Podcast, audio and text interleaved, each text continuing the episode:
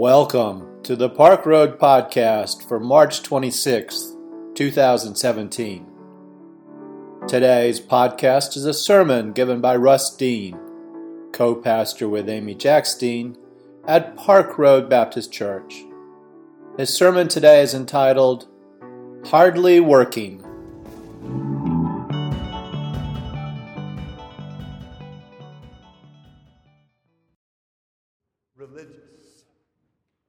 You want to be religious? Almost as soon as one of our primitive hominid ancestors, that recently mutated cousin of the bonobo or the chimpanzee, almost as soon as he became self conscious, almost as soon as his frontal cortex let, uh, left room for him to think past what is for dinner, these nearly human ancestors began to wonder and why am I hungry in the first place? Come to think of it, who am I? And almost as soon as that Neanderthal became a philosopher, asking deep, primitive questions why am I hungry? And who am I? And am I alone down here? She created religion to cope with these existential fears. Or maybe, if you want to be a little poetic or a little prophetic about it, religion came to our ancient ancestors as a gift, a means of exploring this exciting, mysterious, big world that had suddenly come to exist beyond the hungers for food and sex and shelter. As long as we have been actual thinking beings, Homo sapien, we have been religious. Thanks be to God. And as long as we have been religious beings, we've been abusing that religion, getting it wrong. May God forgive us. Now, almost as long as we've been getting it wrong, practicing religion as superstition, using it to offer up some ritual trinkets to please and appease the angry gods. We have, there have been critics who have wanted to can this whole failed project as inherently wrong. From the beginning, there have been the naysayers, like the brash evangelical atheists who offer up their unsolicited cynicism their self righteous skepticism, this religion hogwash is hardly working. And you know, they've been right. In some ways, maybe we ought to say thanks be to God for the criticism. Because as long as there have been critics who could see the problems with religion, there have also been clear thinking prophets who have offered sage wisdom. Don't throw the baby out with the bathwater. It's hardly working, yes, but that's because we're expecting some magic of it. And good religion is not magic. Good religion is hard work. Criticism of religion, you see, is not new, and much of it is not wrong. Many of the harshest critics of religion, in fact, are and always have been religious. We are, we more so than anyone else, have a right to be critical because we understand it and we value it and we know what good it can be when, like everything else, we work hard to get it right, to make it worth our time. Dietrich Bonhoeffer, the German Lutheran pastor who was martyred by Adolf Hitler, dreamed of a religionless Christianity. What is that? While coffee shop spirituality was not what Bonhoeffer had in mind, out of an understandable frustration with our oftentimes too religious world, a growing number of formerly religious people have become nones that is, they have no religion. They've given it up altogether. And I understand. But as I have told you, I believe bad religion may indeed destroy us. It has that power. But good religion is the only antidote. Not anti religion, which will only make fundamentalism stronger, and not no religion, which is not actually possible for human beings. Good religion may be the only thing that can hold a fractured, frightened, and religious world together. Now, one way that critics in the church have offered criticism of religion is to separate religion and faith. I've often done this myself in my preaching and teaching. And this movement is in part why those spiritual but not religious folks are having their say today. If we can identify and separate the false ex- externals that become so easily uh, used and abused, those rituals and dogmas that can become misunderstood, superstitious relics, well, maybe then we can hold on to the deep movement of spirit that hides behind the religious externals. Jesus did this same thing to talk about religion and the movement behind it. He reserved his harshest criticism for those who were religious, calling them to something deeper than just the externals. The 23rd chapter of Matthew's Gospel is a particularly blistering critique that Jesus offers. Woe to you! He points the finger, you scribes and Pharisees, you blind guides. You are like whitewashed tombs, which on the outside look beautiful, but inside, inside are full of dead bones and all kinds of filth. Wow. Jesus was constantly on guard against the way religion could be abused. And Jesus was always calling people to the meaning behind religious expressions. Jesus was calling us to the relationships that good religion binds together people and people, people and God.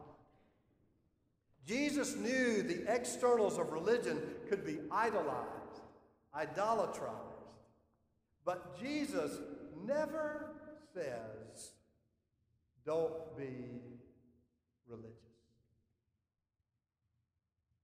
Jesus never says, don't be religious. What Jesus says is the right way to be faithful is to be faithfully religious. The criticism that is shaking the church in the United States today isn't so much a critique from the outside as it is the disingenuous disapproval of the insiders who say the way to be religious is not to be religious at all. The way to be religious is just to be spiritual. You know, I've got this thing against the spiritual who are not religious, who are really religious and maybe not so spiritual after all. I'm sorry. Jesus says the opposite of what they say. He says the way to be spiritual is to be religious in the right way. Jesus knew that spirituality without religion is just too easy. We need the accountability of community. Inherent to the spirit of religion is the humble recognition of need. I need you. I need us. I need this thing called church.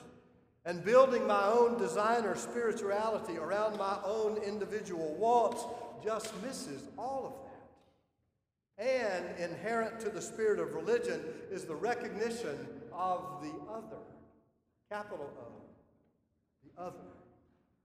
It's that primitive intuition that we are not alone down here.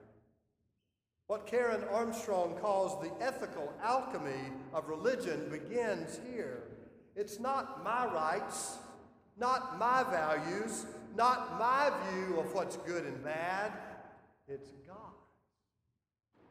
The sacred weight of church and tradition is based on this premise and the importance of the religious institution that seeks to listen to the voice of God in community and to pass this word down through liturgy and doctrine and the faithful practice of sacred tradition should not be underestimated.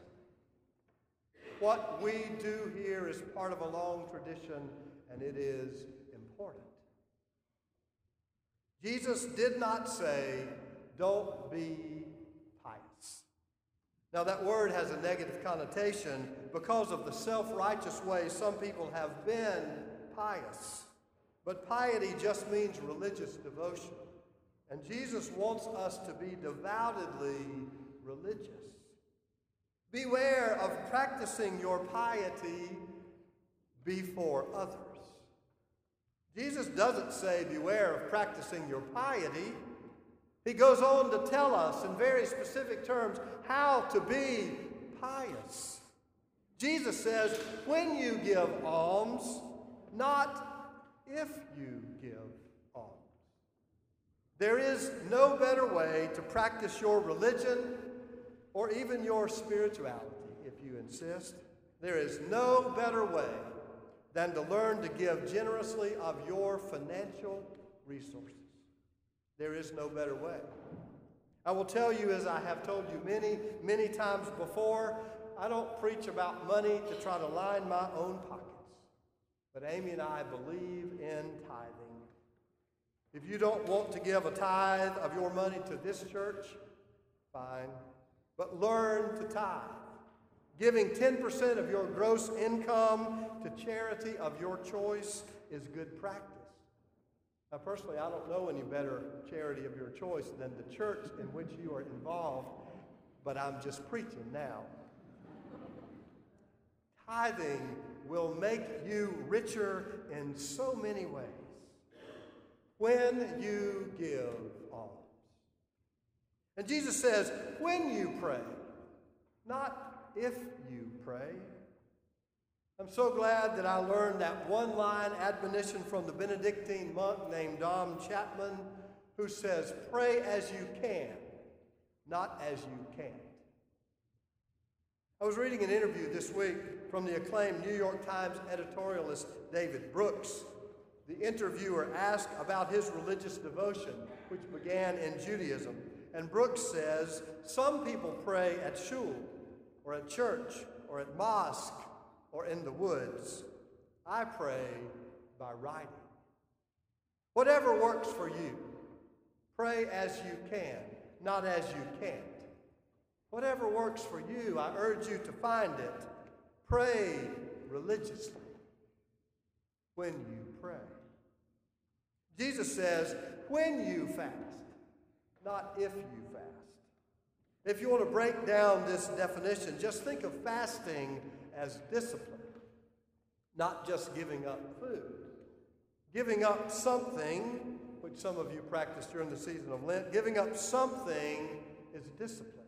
And then when you go hungering for it, it makes you remember why you gave it up to begin with. It's not that chocolate's bad or whatever you're giving up. It's that the act of doing it calls you to remember. Or you could take on something and remember that that discipline is an expression of faith. Start every day by reading a poem and spend a few minutes in quiet reflection. Or turn off the radio on Wednesday, Tuesday, pick a day. And be mindful on that day of your thoughts and your prayers as you drive. Find a Bible study to attend. Give one day a month to volunteer at urban ministry or at the hospital or in our Uplift Sedgefield program. Decide to make Sunday worship a regular part of your regular routine. Discipline. Maybe in its most elemental form, religion is discipline the ritual participation in rhythms and rites that call us to remember when you not if. Jesus never turned from the religiosity of his Judaism. He died a pious, devout Jew. Giving of your resources and praying and a life of discipline was central to Jesus' understanding of life. But he did offer this caution. When you give, and when you pray, and when you practice your discipline, remember not actually about giving and praying and fasting. Those are just means to a greater end. Those are just the outward signs of a heart that is already turned to God. A sign of lives lived in healthy balance. These devotions, these disciplines, religion is for you. It's not meant. Jesus said the right way to be religious is to be religious in the right way. Now, I'm not sure if right religion just reveals our hearts that are set with right priorities, or if right religion is actually what sets our treasure, as Jesus calls it, to the right kind of things, the lasting things, the meaningful things. I'm not sure which is first, the chicken or the egg, the push or the pull. It does seem clear, though, that the gospel writer is connecting these two right religion and right priorities. Where your treasure is, there your heart will be. It also seems clear that the gospel writer has framed Jesus as he has framed Jesus' sermon, wants us to understand that right religion has one final product, and that is a life free of worry. Now, don't overthink this, and don't read it like a fundamentalist. I told you that a couple weeks ago. Anytime you get hung up in the words of the Bible, you're reading like a fundamentalist, and you will almost always get it wrong. Life has its worries, as Jesus says. Today's worries are enough for today. Some worries are petty, some worries are real. But the point seems to be that a life well lived and for Jesus, that life, that means a life with right religion at the center. For that kind of life, the worries will not overcome us. We can put them in perspective. We can focus on today, today's concerns, today's worries. We can live for today. We can love today because our religion has taught. The interesting thing about all the hard work of practicing religion rightly is that because it helps us to set our priorities correctly, and because that priority setting lets us sleep at night, despite all there is to worry about, like all the other things to which we can give ourselves, the end result brings great, great joy. So much so that it's like hardly working. May it be so.